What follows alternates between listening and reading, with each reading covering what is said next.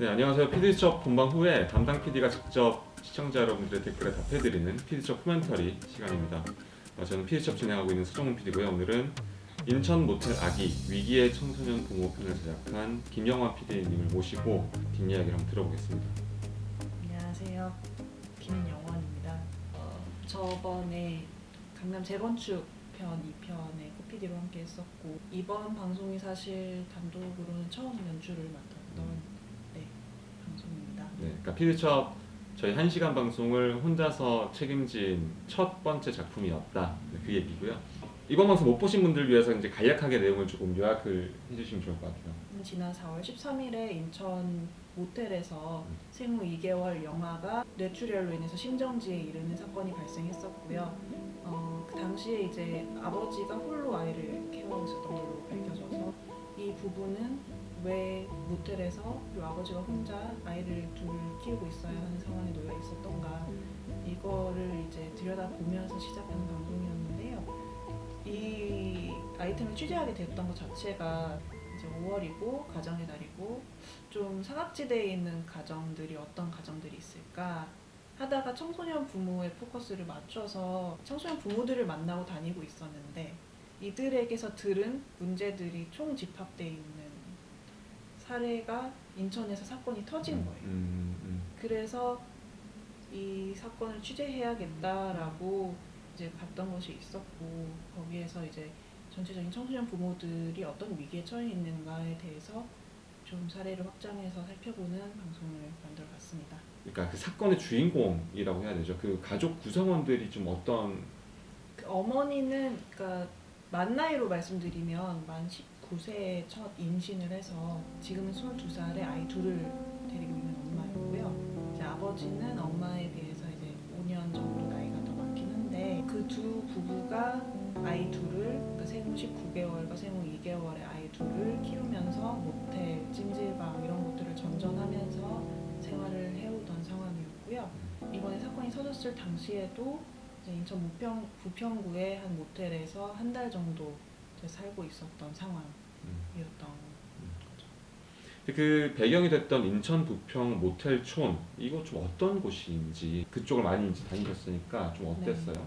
유모차를 누군가 끌고 다닐 거라고 별로 생, 생각이 되지 않는 그런 장소예요. 뭐 주변에 당연히 다 술집들이고 모텔들이나 여인숙이 좀 많이 음. 있는 조금 허름한 골목이고요. 그래서 낮에는 사람이 별로 없고 이제 밤에 되면 이제 네온 사인이 반짝반짝하는 음. 그런 거리였습니다. 음, 그 하여튼 그러니까 유모차를 보는 게 어려운 그런 모텔촌 그 모텔촌에서도 더 허름한 곳을 더 찾아 일부러 찾아다녔다.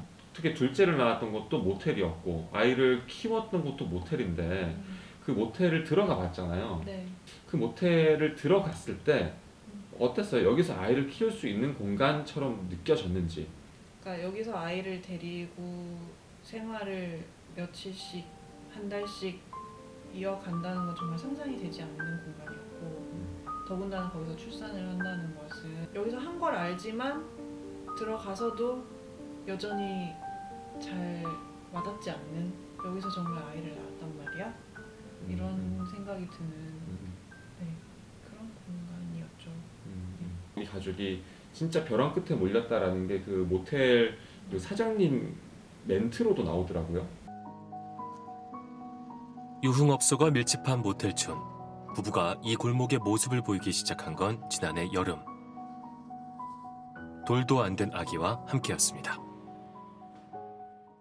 왜 왔냐고 집이 없어? 내가 물어봤지 걱정돼서 애기까지 데리고 왔으니까 집이 없나 왜 자꾸 와? 내가 여행 왔어요 이렇게 할 핑계 대더라고 여행 왔다고 그래서 그 뒤론 더 이상 묻지 않았습니다.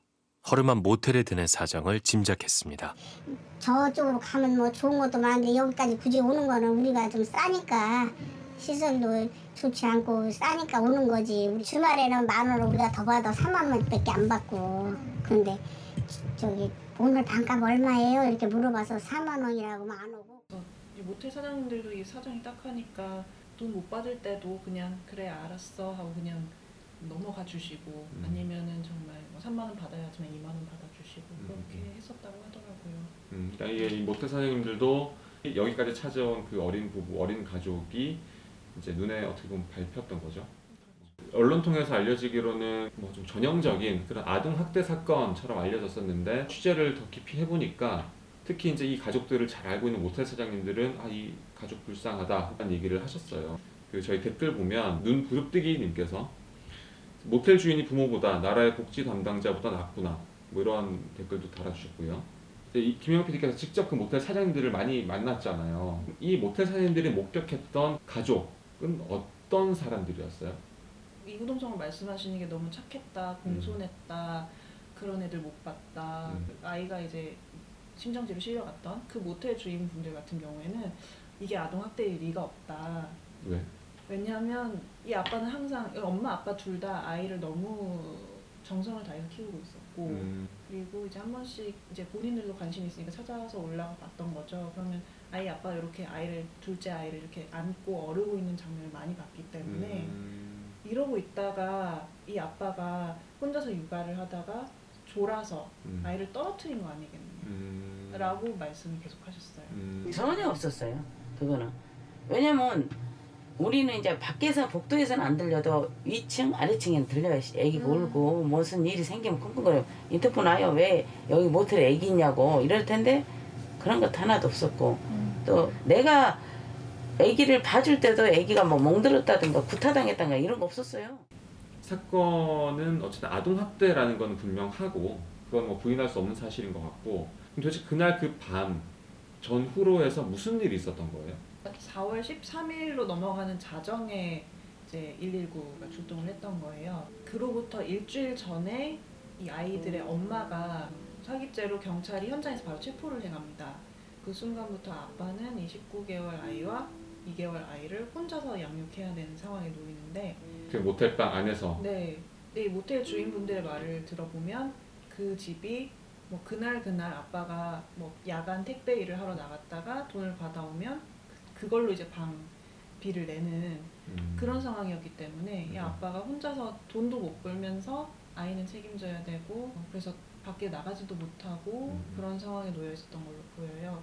이 부분이 참 어려웠는데 저는 이제 이 사건 접하면서 어쨌든 아동 학대 아동 학대를 범한 혐의만큼은 분명하니까 아빠도 인정했고 그래서 아이는 지금 병원에 의식이 없는 상태로 지금 2개월 생후 2개월 아이가 이제 병원에 아직도 있는데 그렇다고 해서 이 아이의 아빠의 그 행동을 정당화할 수 있냐? 그건 아닌데 그러니까 어떤 범죄가 일어났을 때 범죄자의 사연을 들여다 보는 거에 대해서 여러 가지 의견들이 있을 수 음. 있잖아요. 반드시 그런 사연이 있다고 해서 이 범죄가 합리가 되는 것도 아니고 하지만 이 사건 같은 경우에는 이 아동에 집중해서 보면 이 아이에게는 일어나지 않을 수 있었던 일이 일어난 거여서 음, 그 엄마가 그 자리에서 바로 체포되어 가지 않았다면 음, 혹은 이 아빠가 혼자서 생계와 양육을 다 책임져야 되는 상황에서 누군가가 뭐 양육이라도 그러니까 아이 돌봄이라도 대신 해줬다면 이 일이 일어나지 않았을 텐데라는 게 계속 모두가 느껴지기 때문에 음, 그래서 이 사람들이 처했던 환경에 대해서 계속 다시 짚어보게 되고 안타까움을 느끼게 되고 하는 것 같습니다. 음. 결정적인 순간 중에 하나가 그 엄마가 경찰에 체포되던 그 순간일 텐데 엄마가 모텔방에서 체포됐고 거기에 그 모텔방 안에는 아빠 그리고 19개월, 2개월 아이 그들 셋이 남겨진 상태라는 걸 경찰들이 분명히 눈으로 확인했을 텐데 왜 경찰은 그 상황에서 엄마를 체포해야 했는가? 경찰의 입장도 있을 것 같아요. 이 사건에서 저는 정말 피하고 싶은 게 이 사건을 담당했던 개개인들, 경찰과 복지센터의 담당자들에 대해서 비난하는 거예요. 음, 비난 하거나 그들이 자기 할 일을 다 하지 않았다라고는 할 수 없을 것 같아요. 음. 왜냐하면 주어진 상황에서는 정말 다들 최선을 다 하셨거든요. 음. 뭐 어떤 어떻게 했어요 음. 경찰은? 그러니까 경찰이 일단 체포를 하게 된 것은 일단 구청에서 먼저 이 가족이 현재 위기 상황에 있을 것을 파악하여서 이들의 소재지를 좀 확인해 달라라고 경찰에 먼저 의뢰를 했고 음. 그래서 경찰이 찾았는데 알고 보니 엄마가 이제 지인에게 돈을 빌리고 갚지 못해서 사기죄로 수배가 내려진 상황이에요. 원칙을 따른다면 어쨌든 수배가 내려져 있는 사람을 현장에서 두고 갈수 없으니까. 더군다나 음. 이분은 주소지가 있는 사람이 아니잖아요. 음. 모텔을 전전하고 있기 때문에 그것 자체로 도주 우려가 있다고 보는 거예요. 음. 그래서 이 사람을 현장에서 체포해야만 했던. 음. 그러니까 경찰은 자기 일, 일을 해야 하니까 엄마를 잡아가고 복지센터는 또 자기 일을 해야 하니까 뭐 이제 아빠를 위해서 아이들을 어떻게 돌봄 지원을 할지를 천천히 알아보기 시작했단 말이에요. 음. 근데 그 상황에서 둘이서 같이 연계를 해서 뭐 이제 엄마를 잡아갈 거니까 아빠 혼자 육아와 생계를 다 할 수 없지 않겠느냐. 음. 누군가가 컨트롤 타워가 되어 주어서 여기에 뭐 돌보미가 한 명 붙어서 계속 아이들의 안전을 함께 봐준다거나 음. 아니면 당장 좀 긴급하게 입소할 수 있는 어떤 주거 시설을 알아봐 준다거나 음. 했다면 좋았겠죠. 근데 음. 이제 그건 시스템적으로는 아직 이루어질 수 없었던 상황인 것 같아요. 음. 우리나라의 체계상. 그렇다 보니 경찰은 경찰대로 자기 할 일을 했고 복지센터 직원분들도 가서 이제 할 일을 했어요. 음. 근데 결과는 이렇게 음. 너무너무 아쉬운 결과를 낳게 된 음. 네, 그런 부분이죠. 그래서 음. 저희도 사실 그 경찰 분의 입장을 방송에서도 실었었는데 이게 음성 변조를 하다 보니까 조금 감정이 더 드러나지 않더라고요. 담당하신 경찰분도 굉장히 좀 아쉬워하면서 음. 안타까운 상황이었다. 근데 음, 음. 우리도 원칙을 지켜야 하니까 음. 어쩔 수 없었다. 음. 그런 음. 말씀을 음. 해주셨어요. 음. 수배자를 자, 그 제가 확인했는데 경찰관이 그냥 풀어주면 저희 직무유기죠. 일단은 뭐 좀 아쉬운 부분은 있지만 법이라는 원칙 안에서 네. 저희가 일단 움직일 수밖에 없어서 그 구치소에 있던 엄마를 만났었는데 어쨌든 저희 제작진 진짜 엄마를 만났었고 엄마는 좀 어떤 상황이던가요? 엄마는 일단 구치소 안에서도 지금 이제 아이가 사건을 당한 것에 대해서는 알고 있는 음. 상황이긴 했어요. 그래서 아이에 대해서 많이 걱정을 하고 있었고 음. 정말 모텔 사장님들 말씀하신 것처럼 그냥 너무 착하고 봉손하고 음. 너무 순박하다고 할까요? 그런 모습이었어요. 음, 음, 음. 근데 이제 이 방송 보시고 나서 조금 이 가족을 돕고 싶다라는 문의가 꽤 많았습니다. 그 레나맘님도 조금 조금이라도 돕고 싶은데 어떻게 해야 하나요? 이렇게 남기셨는데 혹시 뭐 방법이 있나요? 현재 그 인천 모텔살이 부부의 같은 경우에는 남동구청 쪽으로 후원 이제 해주시려는 분들이 많이 문의하고 음, 있다고 음, 하더라고요. 예, 아마 구청에 좀 얘기를 하시면 직접적으로 좀 도움을 주실 수 있는 방법들이 있을 것 같고요. 음. 이 방송을 보시고 나서 이 방송의 약간 클로징 멘트 같은 굉장히 정제됐으나 핵심을 찌르시는 그런 멘트들도 있으셨어요. 사실 저는 이게 정말 closing 멘트라고 느껴졌었어요. 사랑해님, 한 아이를 키우는 데는 온 마을이 필요하다라는 말이 있습니다. 저출산 국가라고 아이 낳으라고만 하지 말고 나의 아기들 잘 보살펴 주세요. 저희 이제 후반에 나왔던 킹메이커에서 하는 일이 그거거든요. 아니, 무슨 쌀 씻는 것도 몰라. 쌀 씻는 것까지 가르쳐 줘야 돼. 저희 아들 중3인데 몰라요. 모르거든요.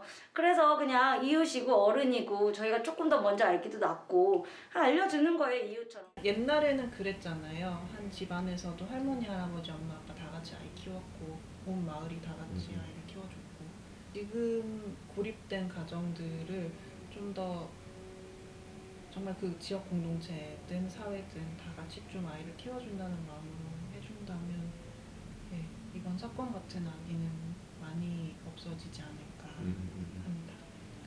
혹시 그 둘째 아기는 조금 상태가 어때요 지금? 방송 날 확인했었는데요. 음. 아이가 다행히 의식이 돌아왔다고. 오, 네. 오, 오. 의식이 돌아왔지만 오. 아직 중환자실에 있는 걸로. 오. 네. 그래도 의식이 돌아왔다는 데에서 좀 희망을 가져볼 만하지 않나. 오. 네. 정말 너무 다행이죠. 어, 아, 그 아기만이라도 정말 좀 버텨내줬으면 좋겠는데 음. 라는 마음을 계속 가지고 있었는데 다행히 의식이 돌아왔다고 해서 음, 정말 음, 저희 아침에 다 같이 박수 치고 음, 음, 네. 음, 음. 마지막으로 조금 꼭 하고 싶은 이야기가 있다. 많은 분들이 청소년 시기에 임신 출산하는 사람들에 대한 편견을 가지고 있잖아요. 저도 그것에서 자유롭지 못했다고 생각하고 음, 그래서 이 사건을 처음 취재할 때 어쨌든 어느 정도는 이 부모도 철이 없었을 것이고 별로 생각 없이 행동을 했을 것이다라는 편견이 정말 어느 정도는 있었던 것 같아요. 근데 계속 취재를 해가면서 이 부모가 그럴 수밖에 없었던 상황에 있었다는 거 그리고 굉장히 아이들을 잘 키우려고 노력했다는 게 어, 분유 수첩에서도 드러나고 또 엄마가 아빠에게 쓴 편지에도 아이들에 대한 애정이 굉장히 많이 묻어 있고 그런 걸 보면서 그냥 이들에게는 이게 어쩌면 최선의 공간이었을 수도 있겠구나 하는 그냥 우리 사회에 아직 정말 복지 제도가 열심히 발전하고 있지만 거기에 아직도 이런 빈틈들이 있는 거죠. 이 빈틈들을 잘 살펴서 그 틈들을 하나하나 채워 나가야 이런 아기 사고 같은 일이 다시 발생하지 않지 않을까 하는 생각을 해봅니다. 조금 마음이 아픈 취재였을 텐데 그때 고생하셨고요. 네. 근데 저희 이번 방송 봐주셔서 감사합니다. 감사합니다.